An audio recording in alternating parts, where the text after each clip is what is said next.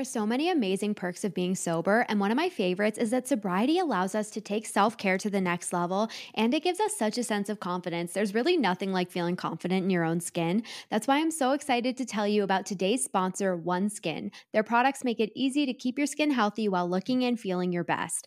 I've told you about how when I got sober, one of my favorite things was starting a skincare routine because that was not something I ever prioritized before. But let's be honest, knowing what the best skincare routine is can be a little overwhelming. That's why I'm excited about OneSkin. There's no complicated routine, no multiple step protocols, just simple, scientifically validated solutions. OneSkin is the world's first skin longevity company. By focusing on the cellular aspects of aging, OneSkin keeps your skin looking and acting younger for longer.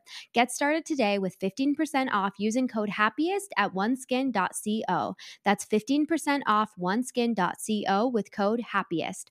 After you purchase, they'll ask you where you heard about them. Please support my show and tell them I sent you. This show is sponsored by BetterHelp. We all carry around different stressors in our lives, and when we get sober, they can almost feel magnified at first because we're adjusting to feeling all our feelings again rather than using alcohol to numb them. I was honestly really surprised when I got sober at how many emotions came up for me. I remember literally saying, I have so many feelings right now, and it felt really overwhelming having to feel them all. But the great thing about that is that it gave me the clarity and awareness that I had some things to work through, like people pleasing and like my own self talk. That's where therapy can be so helpful because because it's a safe space to get things off your chest and begin to work through what's been weighing you down. If you're thinking of starting therapy, give BetterHelp a try. What I really love about BetterHelp is that it's entirely online. All you have to do is fill out a questionnaire and you'll be matched with a licensed therapist and you can switch therapists anytime with no additional charge. Get it off your chest with BetterHelp. Visit betterhelp.com slash happiest today to get 10% off your first month. That's betterhelp, H-E-L-P dot com slash happiest.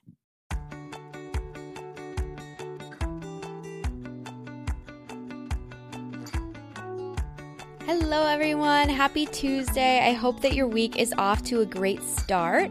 I have an amazing guest for you today. Um, today, I'm chatting with Deb Masner, and Deb is the host of a podcast called Alcohol Tipping Point. I actually joined her on her podcast for a super fun chat, and that episode just came out a few weeks ago. So um, be sure to go check out her podcast, check out that episode. But oh my God, Deb is just such a joy to talk to. I loved having this conversation with her. We get to hear all about her story. We also get to hear about her perspective on sobriety um, as a registered nurse, which is super interesting to talk about. I love talking about the science behind alcohol. That's something that really, really helped me in my early sobriety. And that is something that I will talk more about on this podcast very soon. But yeah, oh my God, such a good conversation. We also chat about kind of doing sobriety your own way, like finding the way that resonates, that works best for you. Um, she just has so many incredible insights insights to share on that. So it was such a great combo. I'm excited to share it with you today. And with that being said, I won't make you wait any longer to hear it. So here's my chat with Deb. Hi, Deb. Hey, Madeline. It's so good to connect with you again. Oh my God, so good to chat again. So excited to have you on. How are you doing today? I'm awesome. I am looking forward to our interview together. I'm glad mm-hmm. that we got to connect and you were on my show. I know. And so it's it's just been great getting to know you and Aww. thank you. Thank you for having me. Likewise. Thanks for being here. Um okay, so what is what's your sober date? How long have you been sober for? So my date is January 1st, 2020. So just over three years. Well, Congrats. I guess three years, four months, almost three years, five months. It wow. kind of seems weird now. That's you, great. yeah, that's a lot of time. well, it's it's like you stop counting days and then you stop counting months and then you're kind of counting years. It's like when you have kids. I think I think the same. Not that I have kids, but I always laugh like, oh my god, I count my sobriety like people count like a toddler's age. Do you know like yours down to the day or I don't just... know mine down to the okay. day, but I do I remember my monthly milestones just cuz I'm so in the habit of like when it's the 8th of the month, I'm I always notice it. So like I know that I think my last month I passed was like 29 months, but I usually have to like when it's the 8th I have to count back and check cuz I I can never keep track really anymore. uh, well, mine's easier because it, it was one of those January 1st. I was going to say, yeah. Wow. So. That's, I, I think that's such a fun sober date to have. Well, thank you. Well, really, yeah. any day is fun. it's true. It's true. So, okay. So, that being said, it was just like a New Year's resolution. Was it going to be a dry January? Was it going to be a break? Like, what was your intention when you started that day? Oh, well, good question. By then, I was done. I okay. was like, we are okay. divorced. And if I could kill you, I would. Um, no, by then I had had years of taking breaks, of doing dry months, of okay. Just day ones, multiple day ones, just really reevaluating my relationship with alcohol. Mm-hmm. And for years, I I was looking for like that magic pill of moderation. I just oh, really yeah. wanted to still drink. I it took me a long time to accept accept that I had a problem and then be done with it. That that was quite a process. So January 1st, 2020 was the accumulation of years prior. Wow. So okay, so take me back a little bit then to like your drinking days. Like do you think alcohol was always a problem for you? Was it more of a progressive thing for you? Like what was your relationship like with it? Well, I started drinking young. I started drinking in junior high, just like stealing our parents' hard liquor, watering down their liquor cabinets. and I I'm sure kids still do that, but I think back to like my friends' parents that were heavy drinkers, and like half of their bottles of liquor would be full of water because oh of us. but I grew up in a small town in Idaho, in Moscow, Idaho, actually, where University of Idaho is there. So it was a bit, it was a small town with a big party culture just having the campus there. And so in high school we we could go party with at college campus parties or you know i worked at my dad's restaurant and there were a lot of college students that worked there. And so it was just our recreational activity. That's what we did. We were yeah. hard partiers. And i remember being like really proud of that. Like oh i learned to drink because i grew up at in moscow at the u of i you know? It's that's like where i learned to do yeah totally like that's where i learned to do cake stands and all of that stuff so i knew in hindsight, looking back on it now, I'm like, hmm, that's interesting, Deb. Because I remember taking a psychology class in high school because I could take college classes in high school because our college was there and whatnot. But I took a, a psychology class and I also took a, an addictions class.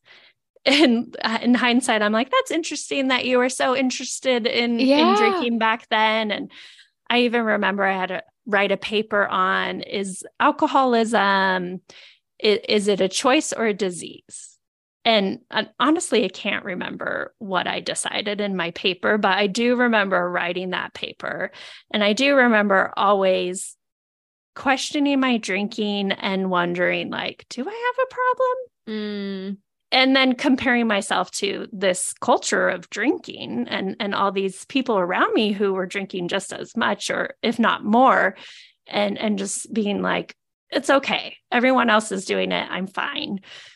And and so those were my early days with drinking. And then i moved down to boise idaho to go to nursing school and I, it wasn't as much of a social thing. It was more like I was just drinking nightly. It just, and also wine became part of my repertoire. Mm. Wine at that time, so that was in the 90s, like around 99 early 2000s like that's when wine really started to up their marketing and whatnot marketing to women so then all of a sudden that became something that I was doing, and it was more socially acceptable to get a quote unquote nice bottle of wine and just drink wine at night. Yeah. yes. So, were you going to ask something? I was going to say that's so funny because I've never actually even thought about that. But it's true. Like when I started drinking, I started with coolers like uh, like vodka coolers or whatever. And then I think that when I moved to wine, I think that was a change because I never would have felt I would have felt so weird coming home from work and like having like a a cooler or like a vodka drink or something. But like there's something where we trick ourselves into like we feel like it's this like sophisticated, nice thing to like have a glass of wine. And I think I think my drinking did sort of shift when I moved to wine, but I've never thought of it that way. So that's so interesting that you point that out. Yeah, because before it was always I was drinking with other people. It was mm-hmm. drinking to get drunk. It was a part of being at a party. And the wine shifted it to being like, oh, this is about taste and refinement. And, and yeah. there's just so much more to this. And it's okay to drink wine alone. Yeah. yeah. yeah. So, okay. So you start drinking wine then and it becomes more of a nightly thing and then where does it kind of go from there? Because you said for a few years you were like this is problematic how try like lots of day ones like when did you start taking it more seriously like this is actually a problem that i need to address well i would always take dry months. I would i would be training for a race and I would take the month off prior to the race. Not that I'm okay. like an athlete or anything, but I got into running for yeah. a, a, few years there. I had a running problem. anyway, so I would take off the 30 days before a big event and just be like, okay, you're fine. You can keep drinking. So I would do those kinds of breaks. Mm-hmm. I would say it didn't become really problematic till after I had kids. I have mm-hmm. two children now, two girls. They're 13 and 16 now. And after that, I had them, I stopped working as a nurse and I just stayed at home full time with them. And my husband was working full time. And after I was done breastfeeding my second daughter, is when I really just started drinking a lot more alcohol. And it got to the point where I was like, I would hide it, hide it from my husband, and it, it became really problematic. And so that was like in 2000, I want to say 14, I think it was, that I started to reach out to my my PA at my OBGYN to even even a random person at the Y when I went there to get like tested. They can test you for your fat the amount of fat you have uh, through their physical trainer or whatnot. And I remember crying and just saying like I the thing is I have a problem with drinking. Wow. and and the guy they didn't know what to do you know and the guy was like oh, I understand. I have a problem with eating I eat too much. And so I was like, okay. Mm-hmm. And that was like the first time I'd ever told anyone and broken down like that. And I remember going to do my workout or whatever afterwards. And I just thought, they're going to know, like they know now, like, are they are they going to stop me on my way out i really thought on my way out they're going to stop me they're going to give me like some handouts they're going to give me some help or something and no one ever said anything and i mean honestly it wasn't their place to either so right it was just one of those kind of cry for helps, but n- nothing happened after that. Mm-hmm. And then I did, like I said, I, I let my PA know, who was actually one of my really good friends. And she was just like, No, you're okay. I know you. Like, you don't drink too mm-hmm. much. And I'm mm-hmm. like, No, I really think I have a problem. And so I had her prescribe me naltrexone, which which is the medication that helps decrease your cravings. And so mm-hmm. I tried that for a while and I wasn't ready to quit either. Also, at this point, you know, I'm finally yeah. getting to like, whew, you need to like unwind this. You need to do something about this. I tried naltrexone. It didn't really help me. Now I know it helps a lot of people and could be a game changer for people. So I don't want to like poo poo that medication, mm-hmm. but I did give that a try. And I did felt like I kind of got a little more manageability with my drinking. I I ended up going back to work. I honestly thought, okay, this will keep me sober. I'll go back to work and I won't drink on work nights. Mm-hmm. And and then it and I was able to just kind of moderate, quote unquote, moderate. Mm-hmm. And so when I drank, I would drink hard and then I would take breaks and then I would, you know, drink on Friday and Saturday and then I wouldn't drink all week or that went on for a long time.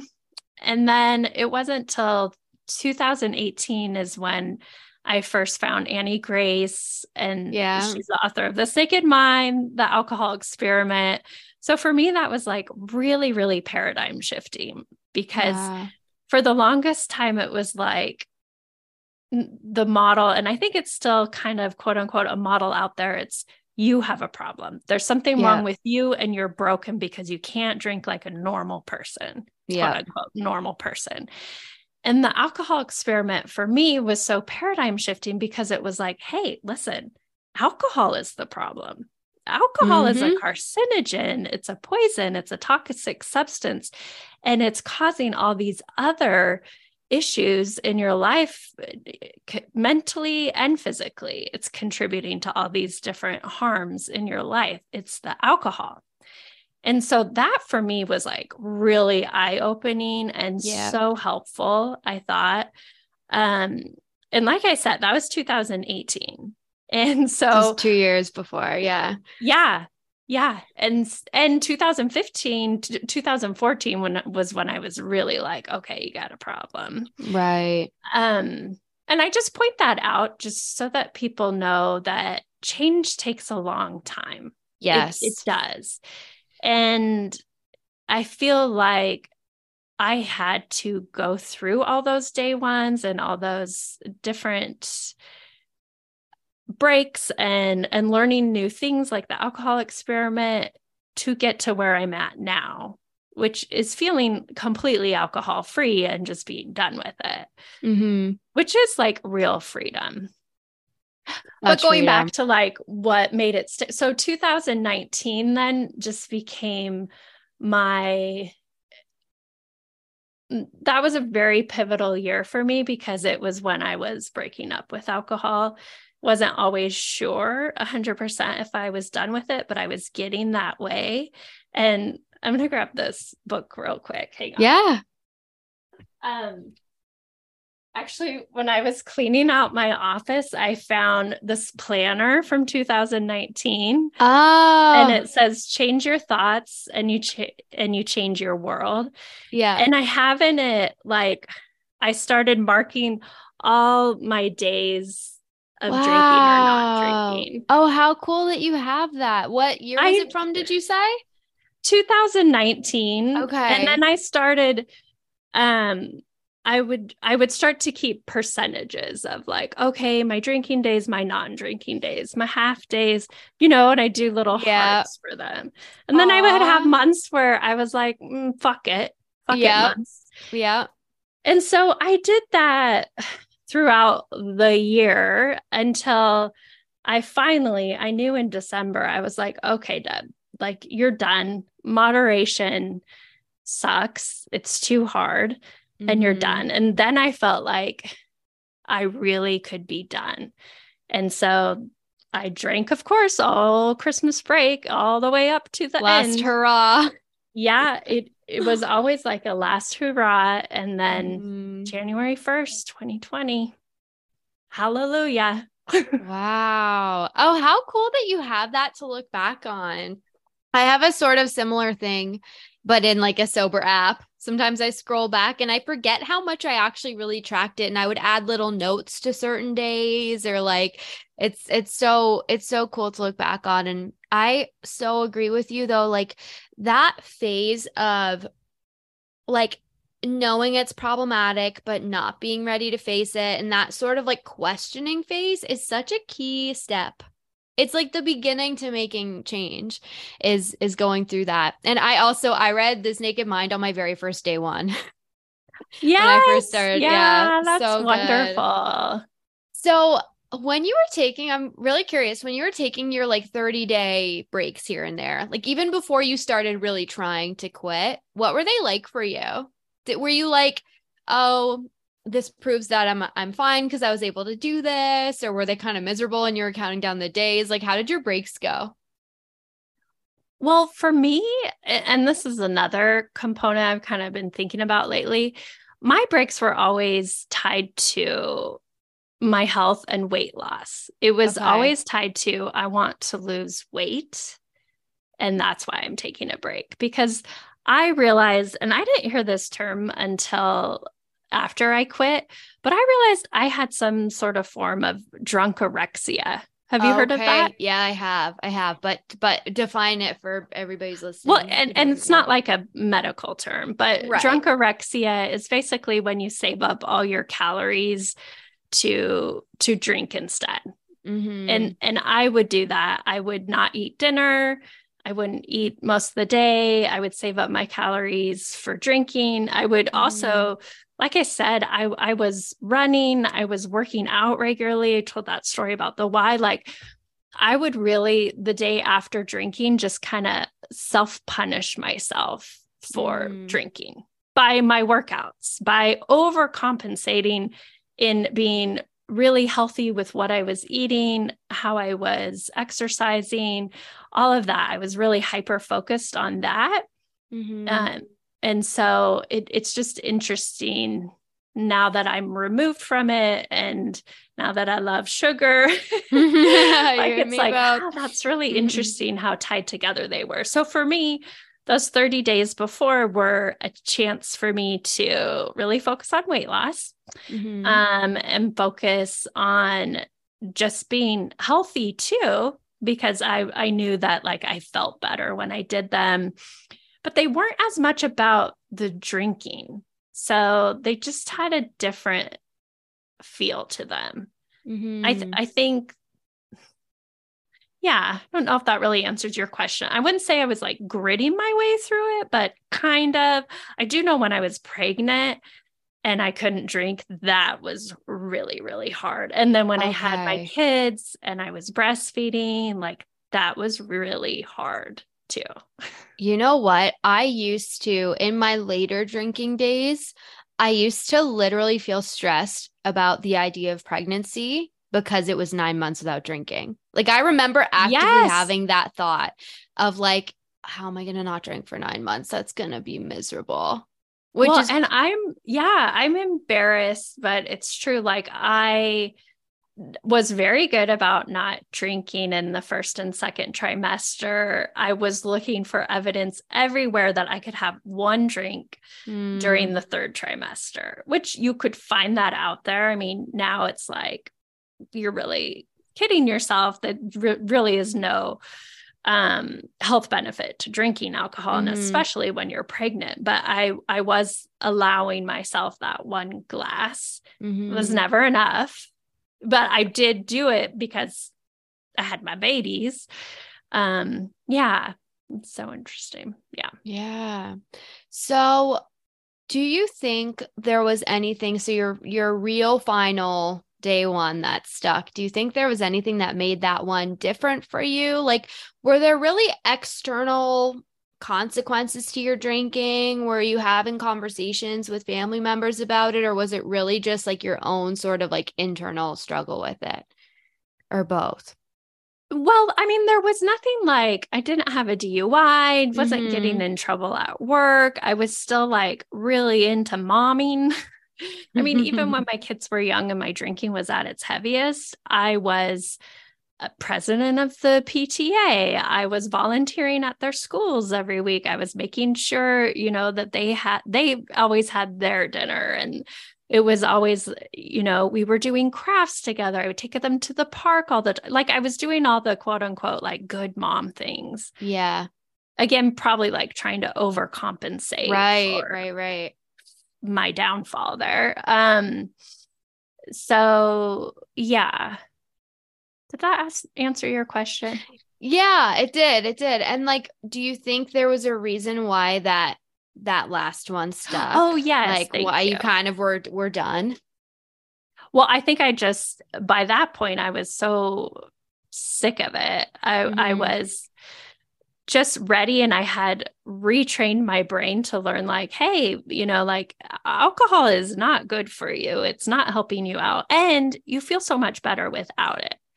Yeah. And so that really helped. The other thing that really helped was Laura McKowen's book had come out in January too. Yeah. And she had put her nine things down.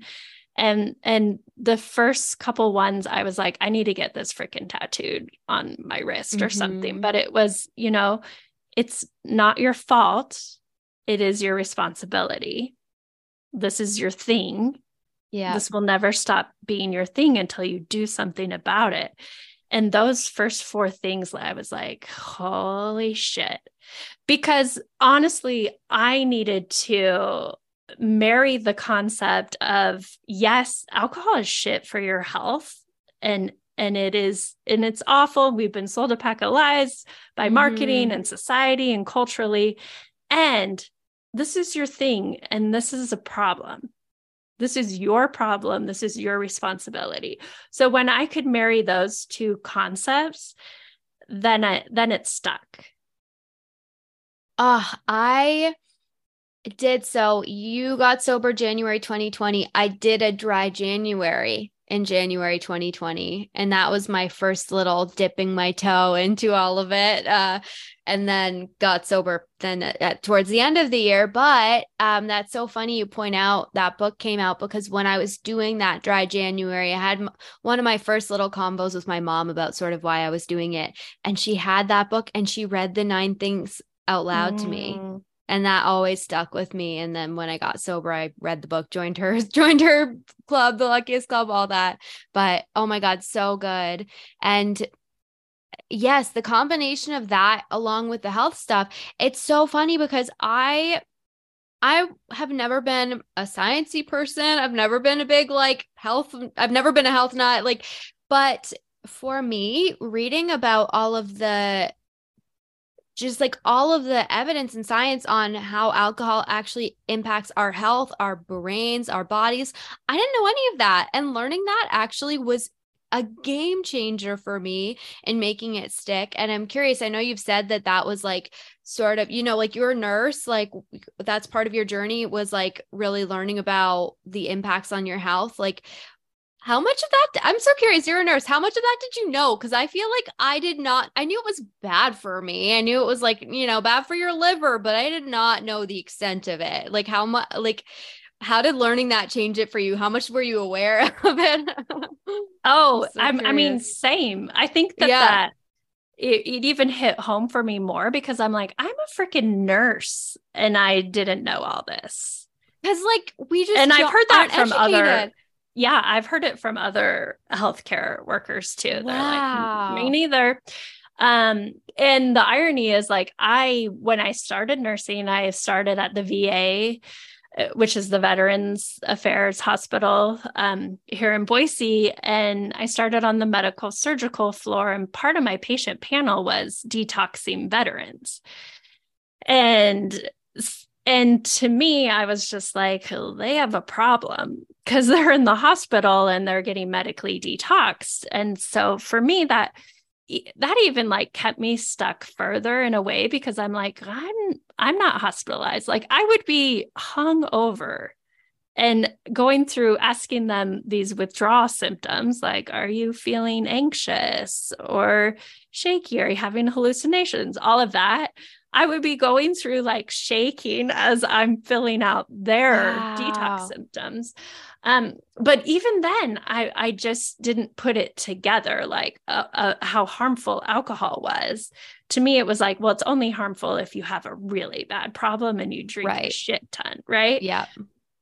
And so, yeah, to me, it was so, so helpful to read about all of the different ways that alcohol affects your health. Absolutely. Yeah. Oh, that's so fascinating to hear that even like, yeah, as a nurse who is working specifically with patients in detox, that you really still didn't know that. I feel like it's really just now that like people are really recognizing and acknowledging how bad it really is for you um like i said to you i think last week when i was chatting with you on your podcast like i grew up learning in school how bad cigarettes were for you. I knew explicitly smoking causes cancer. Therefore i've never smoked a cigarette in my life. And I, it just makes me wonder what if i grew up knowing alcohol causes cancer? Um it's yeah so i think it's really cool that that's actually being that that we know that now and it's being talked yeah. about and I mean, the tides are turning. We're yeah. having like the World Health Organization came out and said, like, there's no safe amount of alcohol. Mm-hmm. American Cancer Society, Can- Canada, you guys changed your guidelines. Yeah, there's no safe amount of alcohol. So the tides are turning, and that's good. We're getting new, better research too. We're finding that a lot of those studies before were just weren't conducted correctly, mm-hmm. and so we we are uncovering the truth. Yeah, I know. It's really funny how conditioned we all are because when I started reading up on this, this is oh, so funny. I wonder if she'll even remember this.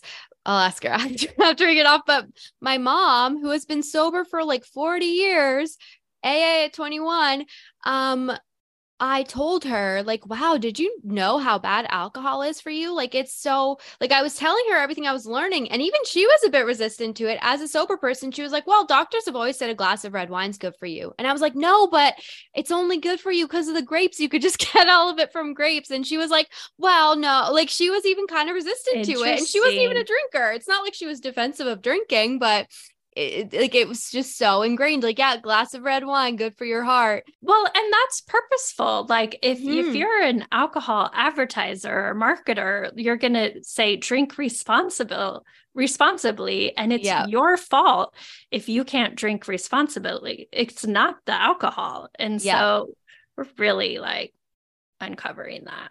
Yeah i know. It, it it it was brilliant on on their part to really put the onus on the drinker. Use this addictive substance moderately, responsibly. Um, okay, so how was how was early sobriety for you? What how did how how was it? Like how did you feel during it? What really helped you? What worked well for you? Well, what so so once it stuck, mm-hmm. what helped for me was well, knowing that I was done, like I had made the decision, I think that we get stuck in this land of riding the fence for a while. Like, oh, I don't know if I'm done. I might yeah, go back. I might back and forth. So, so having decided I'm done was actually very freeing for me. So that was helpful. Um, we talked about this before. Like the pandemic for me was helpful because was timing.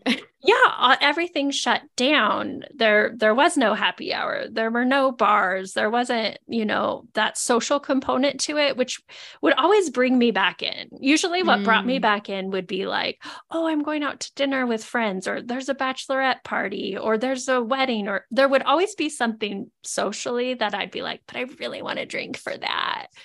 Yeah. And so to have that paused for everybody really helped me just continue my momentum. And and then I think I also knew at that point I was like, you know what? I'm I'm a nurse, I'm a health coach. I'd been working as a nurse and a health coach for years. I knew I once I got to the other side, I could help other people. And I wanted to help other people too because I felt so alone. Mm. And I felt like my only options were AA or inpatient rehab. And that just never resonated for me. And so I knew there had to be another way, another middle ground. You know, I I worked actually just left my job as an RN, sadly, but mm-hmm. um, I had been working for years in wellness nursing when I went back to work after I had my kids. And we treat chronic disease. We do chronic disease management. It's very preventative health focused. So we are treating people for pre-diabetes, pre-hypertension. We we are getting these conditions before they become a bigger problem and you end up hospitalized for them. We don't do that with alcohol use, with addiction, mm. it, especially in the medical community. It's like you don't get treated until you come into the ER and you're overdosing, or you've had an accident, or you're detoxing and you go into DTs or seizures, right? So I really wanted to have another option for people who haven't hit the proverbial rock bottom, you know, for yeah. people who are, you know, alcohol use disorder, going back to is it is alcoholism a, a disease or a choice? Well, alcoholism is is no longer a term we use in the medical community we use alcohol use disorder and it's on a spectrum from mild yes. to moderate to severe so how can we help people before they get to that severe side and and that's like an area that's really um missing. I think mm-hmm. like you are helping now, and Annie Grace was so groundbreaking with yeah. the alcohol experiment and just having like this whole sober curious movement. Like that is so groundbreaking and it's so helpful in helping people change and quit drinking because you don't have to have a drinking problem to have a problem with drinking. Like you can yes. just quit drinking because it's shit for your health. Yes. So so well said, so important. It absolutely exists on a spectrum. And I think the narrative of like needing it to be a certain level of bad before you quit is so problematic. And I think it's, if anything, it's really empowering to make the decision to do it before you even get to that point. Um, and how it must be interesting for you if you started trying to quit really in like 2019 like i feel like there's been such a change from from then to now of like how this is talked about and the level of awareness and just like the community that exists now that's doing it in a different way. And you're helping so much with that too and just like having these conversations um, and with your podcast and everything and that must just like be i feel like what a difference i'm sure in 2019 when you were starting out it was a much different kind of world with it even and it's only oh, been a few yeah. years i remember i think it still kind of it was starting to blossom but i remember when i started my instagram account which i didn't start until after the elections in 2020 i was like i'm gonna wait till the elections are over. Um, but i i thought there there will probably only be like five other sober instagram accounts I thought this in my little head. Like there, there can't possibly be other people doing this. Yeah. Well, there were there are, you know, hundreds of thousands of sober accounts. And you we talked about this too when you were on my show. Like it is such a special pocket of the social media world. It's such like mm. a positive pocket of the social I world know. too. But but so I did think, oh, I I thought I was all alone, and you're not. And I think that I hope that is comforting for people to hear like, wow, you really are not alone. There are hundreds of thousands, millions of people um, that are going through this. Absolutely. Yeah. So you hadn't you hadn't really like stumbled upon the sober Instagram community before. You just like went to start your own and you were like, "Oh, wait, there's lots of people here." I wasn't on Instagram like at all. Okay. I was I'm the older generation. So I was on Facebook, which is like your parents' social media. so when I went on Instagram, I had like a very small account. I had maybe posted two things before. Yeah. And so um when I went on Instagram with alcohol tipping point, I was like, ooh, this is going to be interesting. And, but what like a pleasant surprise. And I think that right. has been so meaningful is just to connect with other people who are doing yes. this and helping other people change their drinking. Like, I just think it's fantastic. There's so many options out there. Yeah. Oh, so true. Couldn't agree more. Um, that being said, so now kind of looking at your life now, you're over three, close to three and a half years sober. Um, how how do you feel like it's changed your life? Like what's your life like now in comparison to when you were drinking? Oh, it's I mean, it's changed everything. I I like to say like sober and sobriety is my superpower, right? Yeah. It's that magic pill. I I was looking for the magic pill of moderation and honestly like doesn't exist.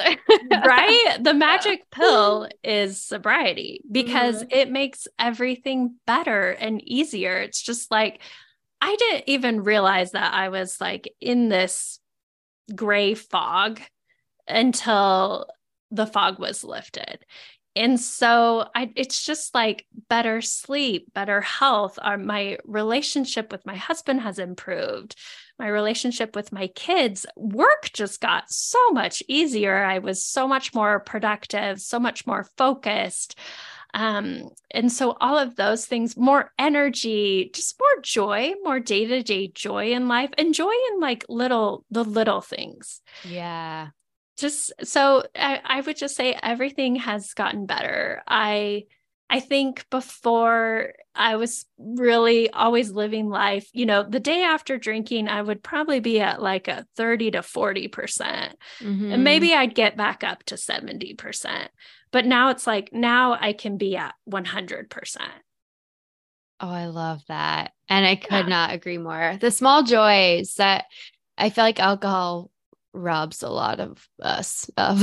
um, what would you say to someone who's listening who is maybe struggling with their relationship with alcohol or maybe they're like in the early days? What would you say to that person?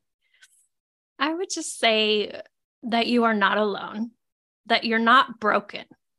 Mm. That your your brain has just learned that it gets, you know, just going back to how our brains work in general we are wired, we are hardwired to move towards pleasure and away from pain in the quickest way possible.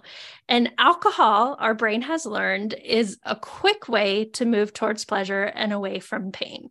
So if you find that you are struggling with drinking, that if you've gotten to this habit of drinking too much, just know that it's not because you're broken. It's because your brain is doing exactly what it was wired to do. And it it is a habit and that means that you can undo it that you can recover. It is possible. It is the norm to recover. I was actually reading a stat there there was a study that had come out from the cdc that 75% of people reported being in recovery from substance use disorder. So it is the norm to recover to get better and so i would just tell that person like uh, bravo good for you for doing something about your drinking for wanting to change know that it it takes practice but it is so worth it just be kind and compassionate to yourself and know that you're not alone and there's help out there so well said. I love that. And such a good point, too. Like, I love hearing that take on it, just like your brain is hardwired for that. It's not a flaw within you. Um, oh my God, thank you so much, Deb. This was so much fun to chat with you and to get to hear your story. Um, where can everybody find you, follow you, listen to your podcast, everything? Well, super. You can find me. I'm Alcohol Tipping Point. So I have a website, alcoholtippingpoint.com. That is my Instagram handle, Alcohol Tipping Point. And I also run monthly dry groups. So if you want to explore your relationship with alcohol, if you want to take a break and practice not drinking, that's what I tell people. Like we're practicing not drinking, it's a new habit for us. And so you can take a break in like a safe, supportive, private space for 30 days. You don't have to decide that you're done forever. You can just use this time to explore your relationship with alcohol and learn about the effects of alcohol and whatnot. So I call those monthly dry groups alcoholidays. I love I think the name so much. It's well, it's a, a total, name. Yeah, it's a total gift. It's like spring break for your health. So um, you can find that at alcoholtippingpoint.com slash alcoholiday. And yeah, I would love to hear from anyone out there who needs help. Aw, thank you so much for coming on, Deb. This was so fun. Well, thank you, Madeline. Uh, it's been my pleasure. I love chatting with you, and I'm excited for you and all you're doing and your sober travel trips. That sound amazing. You. Oh, thanks. I'm so excited for everything you're doing as well, and I'm excited to keep following along and seeing what unfolds. thanks, Deb. Thank you. Thank you so much for listening this week. Be sure to follow Deb on Instagram at Alcohol Tipping Point. Listen to her podcast, follow along on everything that she's doing. If you enjoyed this episode, then feel free to share it on social media or share it with a friend. Rate, review, subscribe. Follow me on Instagram at Happiest Sober, and you can subscribe to my newsletter at happiestsober.com. I hope you have an amazing week. Remember that life's happiest when you're sober. Bye.